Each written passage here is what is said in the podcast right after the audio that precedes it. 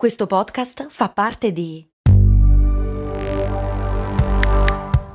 Voice Podcast Creators Company. Another day is here and you're ready for it. What to wear? Check. Breakfast, lunch, and dinner? Check. Planning for what's next and how to save for it? That's where Bank of America can help. For your financial to-dos, Bank of America has experts ready to help get you closer to your goals. Get started at one of our local financial centers or 24-7 in our mobile banking app.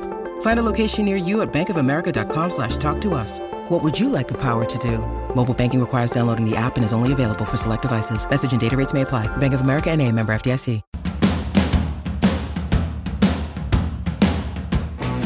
Bentornati amici ed amiche qui nel nostro appuntamento periodico in cui andiamo a raccontare la storia dietro una campagna pubblicitaria. Grandi successi e incredibili fallimenti. Vi ricordo che per non perdere le prossime puntate vi conviene iscrivervi al canale podcast nella vostra app di ascolto preferita e perché no attivare anche la campanellina delle notifiche così quando esce un nuovo episodio tac siete subito pronti lì in prima linea. Io sono Max Corona e oggi ho una chicca per voi, il più grande disastro di Burger King e ha come protagonista niente meno che Mr. Herb. Una campagna che, leggenda narra, venga insegnata in tutte le agenzie pubblicitarie del mondo come esempio palese di tutto quello che può andare storto. Madonna, che chicca che vi trovo! Ma partiamo con la storia.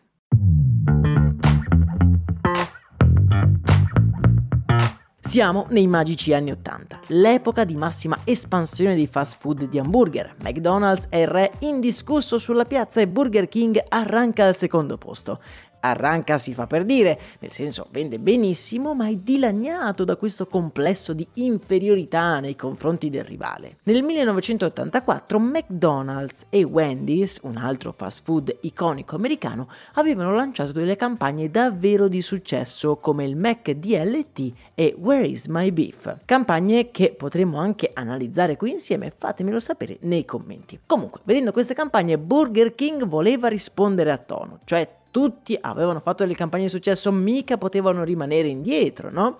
Contatta quindi la famosa agenzia pubblicitaria J. Walter Thompson, che dopo un lungo e articolato brainstorming decide di creare una campagna davvero brillante. Cioè, brillante si fa per dire.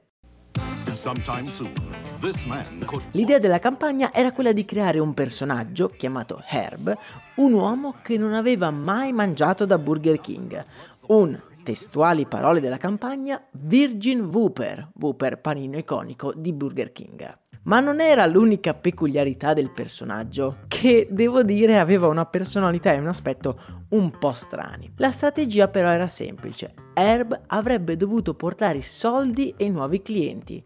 L'idea era di far diventare Herb una sorta di mascotte portafortuna e Burger King lo comincia a nominare sui giornali, sugli striscioni, sui volantini, ma alla fine chi era questo Herb? È un personaggio immaginario originario del Wisconsin, lavora in un caseificio e per ammazzare il tempo costruisce e vende esche per la pesca a forma di anatra. Ma la campagna di marketing in cosa consisteva? Chiunque avesse detto al momento dell'ordine io non sono Herb avrebbe ricevuto uno sconto di un dollaro. E devo ammettere che questa strategia era piuttosto carina, insomma non ti costava niente dire io non sono Herb quando facevi lo scontrino. E così facendo in poco tempo il personaggio di Herb era sulla, letteralmente sulla bocca di tutti e ottenne una popolarità incredibile.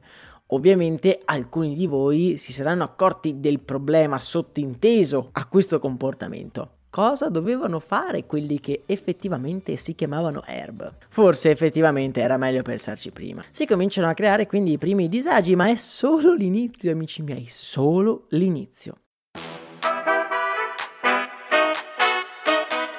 Il vero punto di svolta della campagna è stato quando Burger King ha dichiarato che chiunque avesse avvistato il vero Herb in un Burger King avrebbe ricevuto la bellezza di 5.000 dollari. Insomma, avevano scommesso circa 40 milioni di dollari su questa campagna e tutto sembrava andare per il verso giusto. E invece no, amici miei, perché nessuno effettivamente all'uscita del montepremi non sapeva quale aspetto avesse Herb. Quindi vincere i soldi era completamente impossibile e molto velocemente l'interesse dell'opinione pubblica si sgonfiò. Il premio non era così allettante e poi era impossibile vincere. A chi avrebbe mai potuto interessare questa campagna? E anche quando Burger King si accorse dell'errore e rivelò durante il Super Bowl l'aspetto di Herb, lo stereotipo del nerd occhialuto anni 80 che trovate nel nostro canale Telegram, ormai era troppo tardi e tutti avevano perso interesse. In realtà solo un ragazzo di 15 anni lo ha avvistato in un Burger King, ragazzo che però non poté ritirare il premio perché, era sotto il limite di età. Ma sapete qual è la cosa peggiore di questa campagna e che l'ha trasformata nella più grande disastro di Burger King della storia? Beh, è stato il fatto di caratterizzare il personaggio di Herb come una persona e che comunque era difficile da trovare in un Burger King. E sapete questo che cosa comporta? Ma se non si trova in un Burger King, probabilmente è perché si trova da un'altra parte. Morale della favola, se le segnalazioni di Herb latitavano dalle sedi di Burger King, era costantemente avvistato da Wendy's, il rivale di Burger King, che ottenne praticamente una campagna pubblicitaria da 40 milioni di dollari gentilmente offerta dal suo concorrente. Uno dei più grandi autogol di marketing della storia. Alla fine Herb è stata una campagna sbagliata sotto ogni punto di vista. L'argomento che avvantaggiava palesemente i suoi concorrenti, la dinamica e anche la tempistica. E anche il premio, come dicevamo, non era neanche così allettante. Insomma, un disastro da antologia. Vi lascio tutti i video e tutte le foto nel nostro canale Telegram dove possiamo anche discutere e suggerire nuovi episodi. Voi cosa ne pensate? Vi è piaciuto questo episodio? Se sì, iscrivetevi al canale podcast e condividetelo con amici e colleghi. A me non resta che augurarvi una serena giornata, un saluto e un abbraccio dal vostro Max Corona.